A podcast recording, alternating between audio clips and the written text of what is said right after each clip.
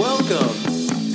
This is a super important podcast about hair. Question mark? Featuring Ryan Teal and Stephen Adams as your co-hosts. Let's begin. Awesome. Well, welcome to everybody to our podcast once again. A super important podcast featuring Ryan Teal and myself. And our guest today is David Gatt, all the way from David Gatt's phone. It says right there, which is super are we, cool. Are we uh, live? I mean, are we on right now? We're on. Oh, nice. We're we're lo- we're going. We have begun. Um, so, um, uh, do I look all right? I mean, is it working? Uh, yeah, you're looking good. You're looking fly. So we have 40 minutes. So we have 40 minutes on this uh, get together. So, um, David, yeah. welcome to Minnesota. You drove all the way in today. Where did you come from? Uh, I drove from Milbank, South Dakota. Mil- What were you doing there? Wow. I, I was hanging out with my granddaughter. Oh, That- that's cool. That's super Yeah. cool. She lived out there, so I was there for the last uh, uh, like four days, just chilling with her and her family. Sounds good. That's awesome. Yeah, nice. Yeah. Ryan, what have you been up to? Where are you? I'm in Knoxville, Tennessee. I, I'm at um, the Crowne Plaza in Knoxville, Tennessee. It's uh, where the is it the Vols or whatever football like college team is here. Like I, they stay at this hotel. I don't. I don't even know. What. Some kind of football thing. We have the Final Four happening this weekend in uh, for basketball happening in Minneapolis, which is kind of crazy. It's made made everything insane, but it's been pretty fun. So, David, whoa, Yes. are you going sideways now? there you. That looks pretty good. Yeah. So, give us a little history of yourself. Tell us about yourself. Why why do why should people listen to you? Uh, that's like the worst, the worst question. um, like maybe like uh, my. Uh, How about your history? Um, well, I was born a poor black child. Oh, oh wrong, wrong movie. Sorry. Uh, no, um, I started doing hair back in the '80s uh, in middle school. Uh, um, so that was kind of I wasn't officially doing hair. I was um, motivated by um, trying to um, look like Duran Duran, and uh, and that was kind of the beginning of it. And, and so uh, friends and family doing hair in the garage. That's kind of uh, was the thing. I was a DJ, so I always had music going in the garage. I had my speakers and equipment, and we'd have a bunch of people over and we'd cut hair. That was fun. But I never thought I would actually do hair for a living. I didn't know people actually did do hair for uh, until much later. what did you think you would do? What did I think I was going to end up doing? Yeah. Um, I think I always wanted to be an artist. You know, I always wanted to, you know, uh, paint or draw and, uh, for a living, and uh, I didn't really know what, what that meant either. Uh, but I knew I was artistic. I was into music and art and these types of things. So, um, unfortunately, people that get into the arts, uh, a lot of times uh, we uh, we kind of have um, a rocky road to get us to where we want to go, just because there's no real clear defined uh, pathway for uh, for creative people. Uh, so where you know everyone else that I knew went to college and went and did their their own thing because they knew what they wanted to become or had some basic idea. I hadn't a clue. it took me a while. I can relate to that. I've been doing hair for three weeks now. It's been pretty good. wow, and in three weeks you have become so you, how you've gone so far. yeah, got. I'm a, I'm a fast learner. Now you own a salon in Albuquerque, New Mexico, correct? Correct. How long have you owned your salon? Square Root Salon. Square Root Salon, we opened in 2011. So, um, yeah, I worked for uh, a salon prior to that for about 15 years. Um, I had always aspired to have my own shop, um, not really because I thought I would make a ton of money or, or anything along that line, but because I had a lot of ideas and um, and I felt like I wanted to do my own thing. So uh, the idea of, I mean, when I first got into doing hair, there was there was not the term independent hairdresser. I mean, people didn't really talk about stuff like that, right? That's a fairly new animal, right? And so I think I wasn't thinking like I wanted to go be independent, do my own thing, and screw everybody. What I, but I felt like I had a particular kind of um, uh, angle on how I saw things and how I wanted things to run and uh, how I could educate others and so on.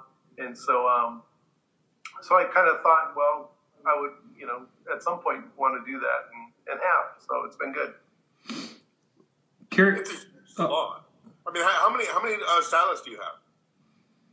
So uh, we have 32 employees right now, and so I believe we have 26 stylists, and uh, the rest are like uh, estheticians and front desk and such. So That's yeah, a it's- that's a big salon to take care of. Yeah, and it's Yeah. All like you know commission. Yeah. everything's commission. Yeah, I, I don't. I'm not anti booth rental or anti independent contractor. I think that could work for some in some situations.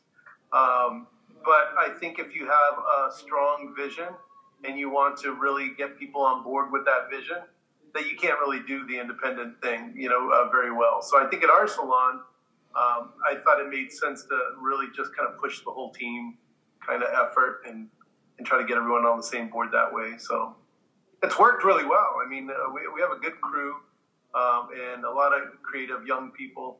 They have a ton of energy, but not, not a lot of discipline. And so it's like, uh, you know, uh, what they bring to the table, uh, you know, I can't. And what I can bring to the table, they can't, right? So the hope is that you kind of have this kind of uh, mixing of all those things, right? So it seems to work out. How long is like your longest stylist that has been with you? Like, like you know, somebody who's been with you the longest. Uh, How long is that? How, how, Um, about? Well, we have two gals that have been with us since the beginning. So uh, since 2011. Okay. So um, That's eight years. So um, yeah. So you know you have um, you know of, of course you're going to have some turnover with with time. I you know I, I think I read a statistic that 18 months is the average staying time for a new stylist in a salon, which isn't very long. Um, no, it's not. and so, so, um, so we do like getting, um, we do like getting people fresh out of school and training them. I think that's really cool.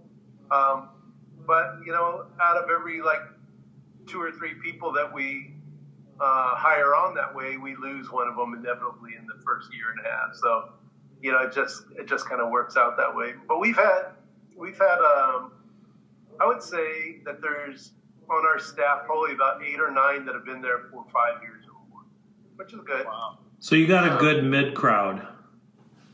Yeah, so I, I think I think we have a um, you know we have some people that are pretty talented that have stuck around and are helping to train others and, and investing in what we're doing in our vision. So it's been good. It's been really good.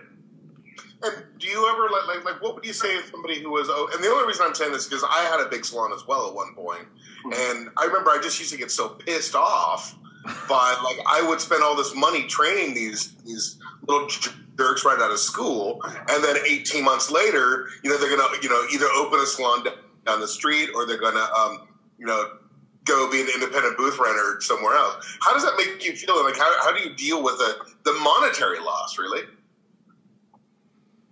Well, I, I mean, I think it's a very real thing, and I think it's one of the main reasons why um, salon owners burn out. You know, they they really they Mhm. invest in others. Um, you know, at every turn they're thinking about, hey, my, my life, my money, my time is invested in this place and these people, and um, and then when you have people kind of look at your life's efforts and just kind of like walk away from it like it's no big deal. Um, and you know, you invest in people. It, it takes a long time to really get someone up to par, right? Yeah. I, I've always seen it this way. So beauty school's year one, then you have three years of finishing. So it's like four year college. Exactly. I've always, I've always thought of it that way. And so you, you've got a good three years of finishing before you're going to really start making some money and doing decent in the industry. So if I'm investing in you for that amount of time and, and paying you for it, I hope you're going to stick around. You know what I started doing? I actually started asking for a verbal agreement from them. And uh, I don't make them sign contracts, but I started asking for a verbal agreement. And I've been shocked at how, how many more people will actually stay longer just with that agreement. So Really, that's interesting. so you know the thing is though, I think you know what I, I think the reality is this though. If you're in that mode where you're teaching, you're you're growing people up, and they leave you, you know what, you're still in a better place because what you learned through that period of time is, is really valuable. Yeah. So um, Yeah, it's- you know it's frustrating though. I mean, I hear I hear uh, salon owners all the time, you know, getting pissed about those things, and I get it. It, it I think what it does, it it really kind of it really makes your efforts look cheap, right? And you, you know, and it, it, it really and you, it's hard not to take some of that personally, right? You invest in a person. Mhm. You're not just investing in their technique. You're investing in this person, like in their life, right? You're like mentoring them in a sense, right? And when someone doesn't really reciprocate as far as you know what they're willing to give towards the vision or whatever, it's it's heartbreaking. Or when they leave, it's a bummer, right? But what you know, you just keep going, right? I mean, Well, you have I- to. I remember someone saying that hairdressers were transient, right? And uh, and I was just like, uh, that was before I opened the salon, and I was just kind of like, okay, this is going to be a hard thing. So I think I was mentally preparing before I opened the salon. Plus, every salon I've been in, I mean, there's people, the people that stick around and the people that come and go. You know, you have twenty percent of the people that are always moving through. It seems like. So I don't know. I, I, I suppose that's just part of the reality of it. Mhm. I, I really do like the fact that you said um, it's like a four year program because I think that's like one of the key things. Actually, I just happened to say that in Chicago to a bunch of students too. It's kind of like I think it's really important to be able to like reiterate that to young students coming in when they're coming right out of school and just talking about it. It's like this is really you're looking at a four at least a four year commitment.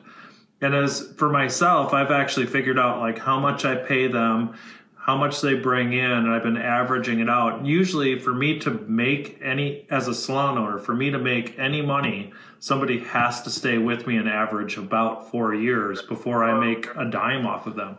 Otherwise, I'm always losing money. And it's kind of a, so it's like, but it kind of does work out. It's like you really don't learn or you don't get the chop, you don't get, what's the right word? You don't earn your chops until you know that four years in, and then at that point you really become more of a master stylist where you can like Yeah. start to become your own.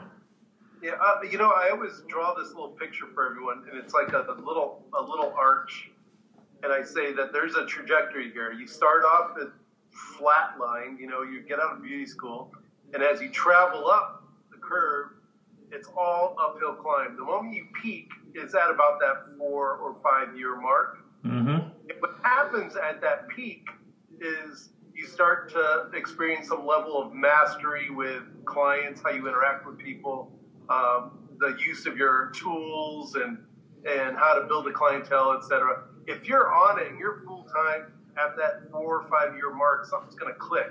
The seven year mark is magic, right? We've all heard that, right? Yep. But there's something about that four year mark when you're on a steady uphill climb full time. And something happens also at that point, I think that you start to make more money than normal. So your workload seems to kind of plateau, but your the money seems to increase. Now, now you get to like, you know, like you think of it almost like raising a garden, right? Instead of tending to the soil and planting like crazy and keeping the pests away, now you have to trim things back, and now you're refining and shaping and making sense of what you've built, right?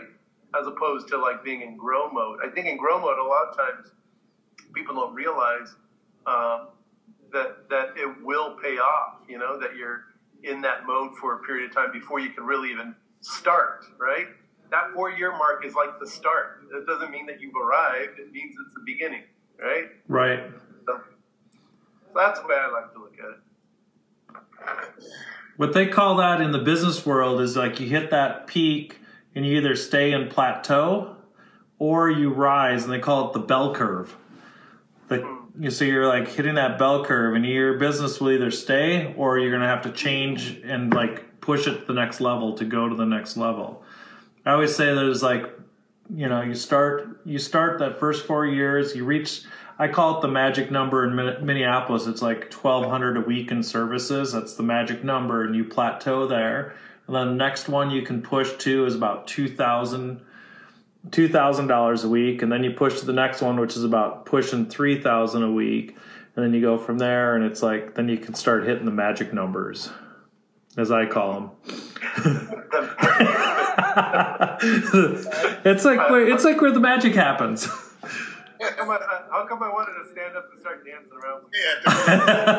The magic um, so I heard, I heard that like, you know, Anthony Mascolo says that you know you had mentioned seven years, and you know what I've noticed is yes, seven years is kind of the, the the ideal time, but what I've noticed is that that seven year time period, you you also have to change something within your life. You have to change something within your industry.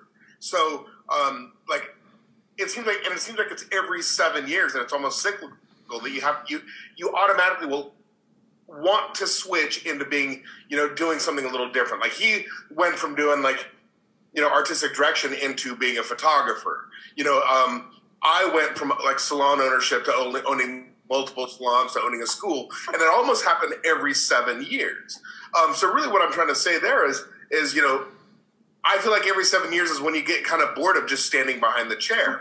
what, what do you do that inspires you personally to maintain and stay, you know, continue working, you know? Um, I, I think honestly, um, there's so many things I haven't done that I want to do. So last year I had a focus. I wanted to do um, some creative things um, that weren't necessarily to pop out images or to promote the salon. I just wanted to do creative things just to be creative. Mm-hmm. And so that was really kind of a nice little departure from feeling like everything that I did, whether I wrote or drew or took pictures or did hair, it all had to go to the salon, right? So just remembering why I got into the business, right? I got into the business because I love women. I think they're beautiful, and if I can make them look better, then awesome, right? Uh, I love people, so to interact with people on a regular, it just makes sense, right? I love it and I feel like I have some I have design skills that are good. I'm a decent hair cutter, right? You know, it's like so there's a you know I, I love music. There's it's just kind of like this environment just feeds me, right? And so I want to make sure that I'm I'm not getting so uh, so stuck in the grind that I forget to just have fun, right? And so and then seeing new talent, it is really a kick to me. I think for years I've thought that like the the younger generations were just exhausting. You know, it's like, you know, hey, you need to do your makeup before you show up to work. You need to be on time. Hey, you know, you should have learned these lessons in high school. And um, I've kind of like changed my tune a little bit. Uh, I kind of feel like they can really come with a lot of energy. The things that I was a little afraid to do growing up in the hair industry, um, they're not afraid to do it all. They're gutsy as all heck, right? They're just like, if anything, they're too gutsy, right? They are trying things that they, you know, that they maybe should understand some of the background to why they're doing what they're doing, but they're willing to jump in and do almost anything, right?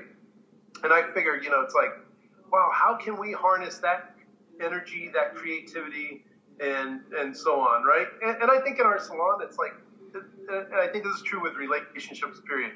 What can you do to con- connect with people and and kind of utilize or recognize or empower their gifts, right? If someone has some sort of gifts or some sort of abilities or some sort of talent somewhere, how can we possibly encourage that for the benefit of the whole, right? right. And so, um, so I mean, we have a young gal. Um, we've had her for a year. Um, she's uh, really into curly hair she's really expressed a lot of uh, interest in teaching and a lot of interest in uh, trying some different techniques.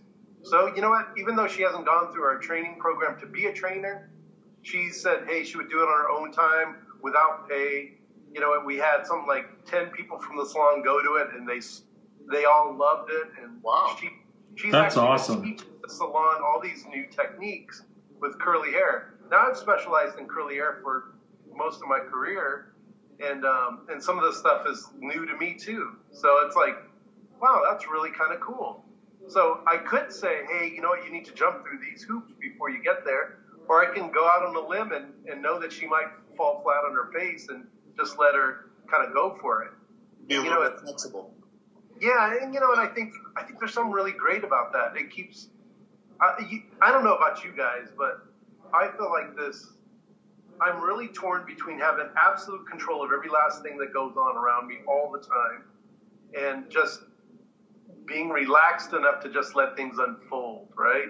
I think if I get too relaxed, it's going to go in a direction I don't want it to, or things are going to fall Mhm. apart, or whatever. Right. Um, but at the same time, if I have too tight a, a, a control, it's like nobody's having fun, not even me. You know, Right. so it, it, it doesn't that doesn't make a whole lot of sense. You know. Yeah. I think you need, as a salon owner, especially working with employees, you have to have a really good balance of it, where you know it's like you where you're so serious and you have that little bit of like control, but then you have to bring back that fun and just like entertain and bring that motivation and that excitement and give people. I like the fact that you just said that you're more relaxed and you're just giving them opportunities and let them see where they take it. I think that's a really cool thing. I think that's super important. You know, I read I read in a Entrepreneur magazine. It was it was talking about you know you're an entre- entrepreneur if, and I went through all these things. I was like, yep, yep, yep, yep, yep. But one of the things that really got I got uh, that I got kind of stuck with is it said uh, a tremendous fear of failure, right? And I was just kind of like, oh no, I'm more gutsy than everyone I know, right? Yeah, that's what I'm thinking. But when I really started thinking about it, it's like, yeah, that's really a lot of it. That's part of the reason failure is not an option. So the way I see it is this: I've I've failed so many times in my life, over and over and over and over again. But I kind of I've conveniently wrote it off as part of my story, right? Right. This is just part of this is part of the process. It's an adventure. well, it's because it is. But I think it's uh, exactly, I think that's healthy. I think that makes sense, right? Yeah. I think it makes sense to to stumble along and find your way, as opposed to sitting here like shell shocked and not knowing where to move to or what to do, right? I think you you have to be gutsy and be willing to fail if you're going to get anywhere, right? And I, I think it's really kind of um, those kind of efforts that actually uh, fulfill you anyways. You're in an uncomfortable situation. You find out some really good things about yourself and the people around you. So, And I, I feel like where, you know, you know, you. I think you also kind of said it too. Is that you know you're more gutsy, and do you feel like maybe it's not that you're afraid to fail, but you know you've you've failed so much that the small failures don't hurt as bad as you know, and so the big ones aren't. I mean, so that you've failed so many small times that when a big one comes, it's like a medium failure as opposed to a huge failure if you never failed. yeah, I, I, I see what you're saying, but I, I think there's something to that. I, I guess, I guess it's all calculated risk, right? Mm-hmm. Uh, you know, we have all this money in the salon and we're investing in all these people. If the salon closed down tomorrow, everything fell apart. Oh well, right? You move on. I mean, I, I mean, what are we gonna do? I'm Right. not gonna go climb into a cave and die, right? It's like, please. It's like, okay, now I don't have a headache, right? We now we do something else, right? Right. You'll just pick it back up and start all over. Yeah. Yeah. So I think maybe I learned that philosophy from Cat Stevens. So, so there you go. if you remember the song, the, the the verses from Moonshadow, do you remember that song? Can you sing it for us? Um, There's a guitar behind you. You could probably sing, use that, strum it a little bit, sing it. so basically, it says, uh, if, if I ever lose my legs, I don't need to walk anymore. If I ever lose my eyes, I won't cry anymore, et cetera, et cetera, right? So now that may sound very hippie, but you know, I think to some degree, it's it's I'm thankful for what I have, and I'm stoked to be involved in what I am involved with. I'm so thankful for the relationships, the connections I have, and the opportunities I've had. Um, but if it all fell apart tomorrow, then so be it. We figure it out, right? You move on. You keep going. And you know, there's and I think there's opportunities behind every every uh, every failure. So whether it's a small failure or a big failure, mm-hmm. you figure it out, right? So the life life is definitely that way, right? We don't know what's next, and and uh, and and it can it can turn on you sometimes, and you don't even realize it. So. Right.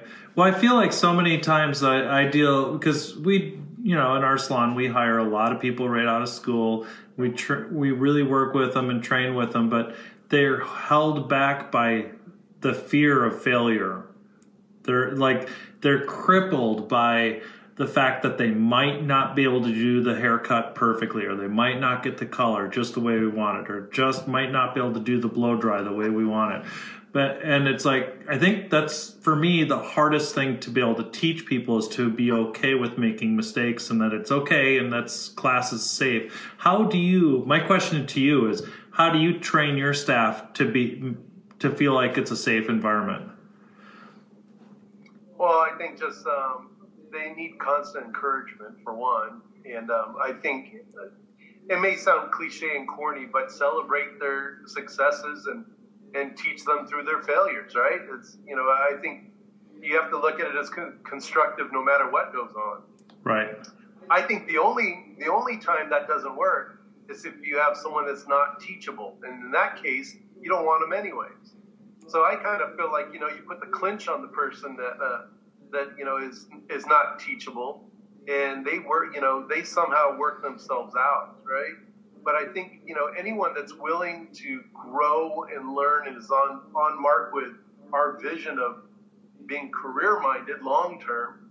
Um, most of them are pretty receptive to uh, some direction, right? And you know, and you have to be gracious. You know, it's like I remember being a, you know, there, there's stuff that echoes in my head from when I was a kid and when I was a young hairdresser that some of that stuff, man, it just bugs, right? It's like, I don't know why that stuff comes up. You know, all of us have this kind of uh, fear of failure on some level and or, or not being liked or uh, these, these types of things. And you have a lot of hairdressers coming in and they're very relational people. They're very emotional people. They're artistic people and um, and they're they're just finding trying to find their way. And I think um, I think we need to uh, be able to extend some sort of direction without crushing them. You know, and, uh, and I think you can be firm, but you you, you definitely need to be relational. So um, empower instead of control, right?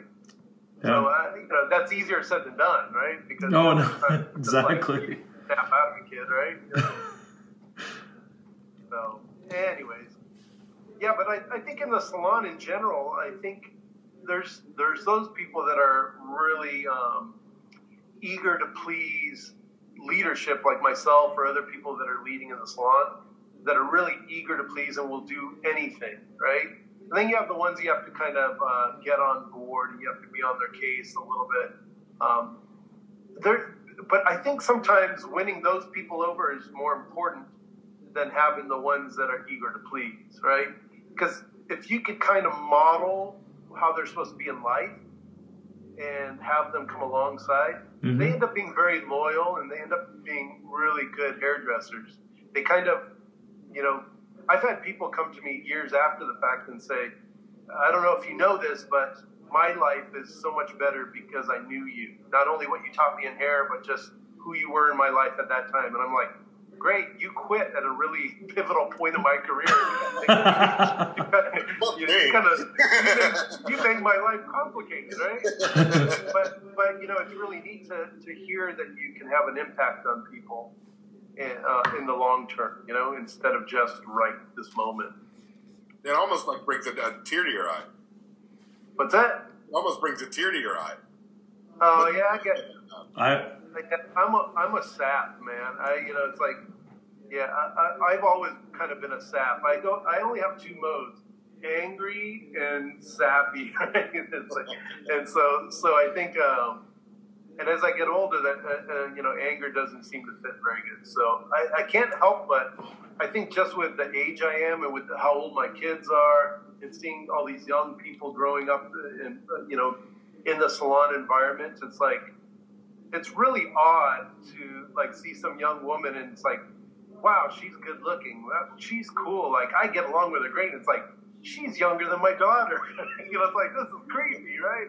You know, it's it's really kind of a weird thing. You have to not only kind of adjust what you're thinking um, with the people around you because again it is relational but you have to really adjust to who you're going to be in their lives right? And i think i'm not i'm not at the bar hanging out with the 21 year olds drinking right? It just it wouldn't fly right? It just wouldn't fly for anyone especially for my wife right? You know so i think uh, i think i think the reality is is that in those kind of situations period uh, you just have to you have to be aware of who you are and be aware of what where the boundaries are and and be smart and think about what you're really there for, right? You know, and I I hope that some of these people know more and are better equipped for life after knowing me than they were before, right? And you know that you know any kind of abuse of power or whatever you want to call it is really kind of like the lowest of the low, right? I mean, that's like that's just I mean, that's just not good. So I don't even know how we got there. So we're, we're this has gotten really deep. Yeah, totally. so I want to ask you a question because I know that we only have like seven and a half minutes left. So really, really quickly, um, Desert Island, top five records that you have to have on a uh, desert island. Uh, top five records on a desert island. Um, okay, so uh, Black Celebration, Depeche Mode. Um, Led Zeppelin 4. Um, um, in Rainbows. Uh, Radiohead. Yep. Um, two more. Yeah, I got two more. Oh my gosh. I know it's tough.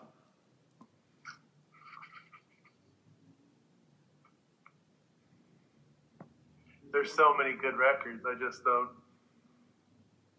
I'm just trying to think of what I listen to all the time. Gosh, I don't know. I'm stuck. Probably Cat Stevens. You already talked about. okay, well, Cat, Cat, Cat Stevens. I would take the greatest hits more than I would a particular album, just yeah. because it's just filled with just great stuff. So, yeah, you're right. Oh, and then I'd probably. I'd, there's a guy named Clem Snide. Oh, well, the band's called yep. Clem Snide. So I would. Uh, they have a, an album called Soft Spot. I would take that for sure. Nice. If you have not heard that, Ryan, you need to hear it. I haven't. I haven't. Text me that when we're done. Text me that so I'll look it up. That's some, that's some good stuff right there. So. All right. Okay. Well, uh, any other burning questions? Uh, how do people get a hold of you? I know that you work with uh, uh, Nick Arrojo. How do people get a hold of you? How do they find you on Instagram? You know, how do they find you on uh, Facebook? You know, so on and so forth. Yeah, on Instagram, it's David underscore Gatt G A T T underscore hair. So David underscore Gatt underscore hair on Instagram, and um, on Facebook, I think it's just David Gatt. Um, other than that, squarerootsalon.com. Uh, you can go on Instagram too, and Square Root Salon, all one word, Square Root Salon, and you can see what we're up to. Um, we're doing education year round, and um, and we're involved going different places and doing uh, doing hair and miscellaneous things. I'm actually here this weekend doing hair for uh, uh a little class for Stephen's staff. Yeah. So uh, part of the reason I'm here right now. So um, it's just fun to do. You know, get connected with people that you that you know and like and and are like minded and uh, have some fun. Yeah, it's so, like right. David's here this weekend, and then in October I'll be down at his salon. So we kind of do a we do a educational swap. It's been kind of a cool thing with the Arrojo ambassadors. It works out. It does. Are you any other hair shows this year? What's that? be at any of the other hair shows this year? Mm, I was in New York, but um, I'm, I didn't go to New York. I mean to Vegas or Chicago though. Yeah, okay. Um, Are you going to go to the premiere? I did, I did Florida too. Uh, that's premiere, right? hmm Yeah. Yeah, yeah. That was January. What, or what, when was that? January, that was Long Beach. Oh. Okay, that's IBS. Yeah. when when is premiere? In It's June. in June. Okay, cool. I did it last year, but I, I haven't done it this year. Uh, Are you going to go do it? I don't know. Okay. I, I, I don't know. All I know is that I will never ever wear nylon again in Orlando. That's probably probably good. Like, it was like seven in the morning. I was sweating like a freaking pig, man. It was, It, it, oh, it's so warm. it was really wrong. Can I tell you one more quick story? Yes, go ahead. You uh, got a couple minutes. Okay, I was in West Palm Beach at Tracy's salon, Tracy Vasquez Scotch Bonnet Salon, and um, we went. My wife and I went to swim in the ocean. And while I swim in the ocean, I'm swimming around, hanging out, and I get out, and about a minute and a half after I get out, sharks everywhere, right where it was at. I saw the video. Oh, did, did you see? They were the spinner video or the spinner sharks, right? Yeah. Yeah. Because you show, I think you either you showed me or Rita showed me the video. Yeah. Well, it took off my arms. I'm just kidding.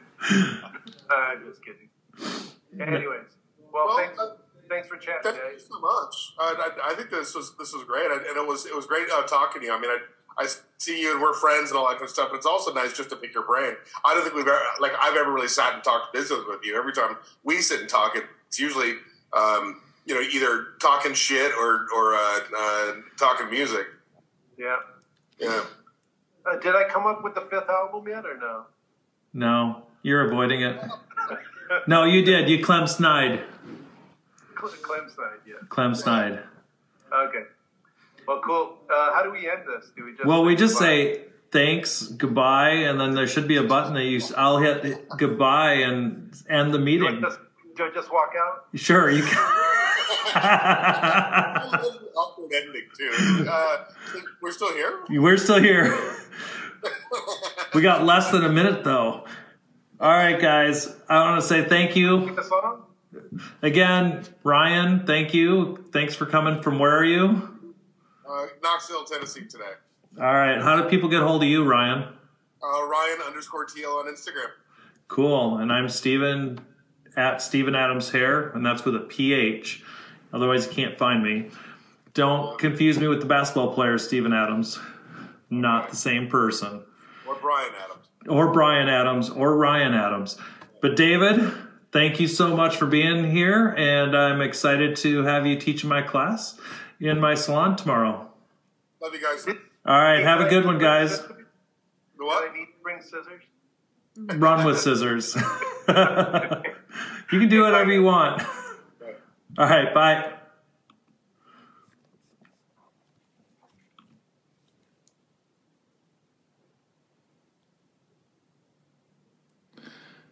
Oh.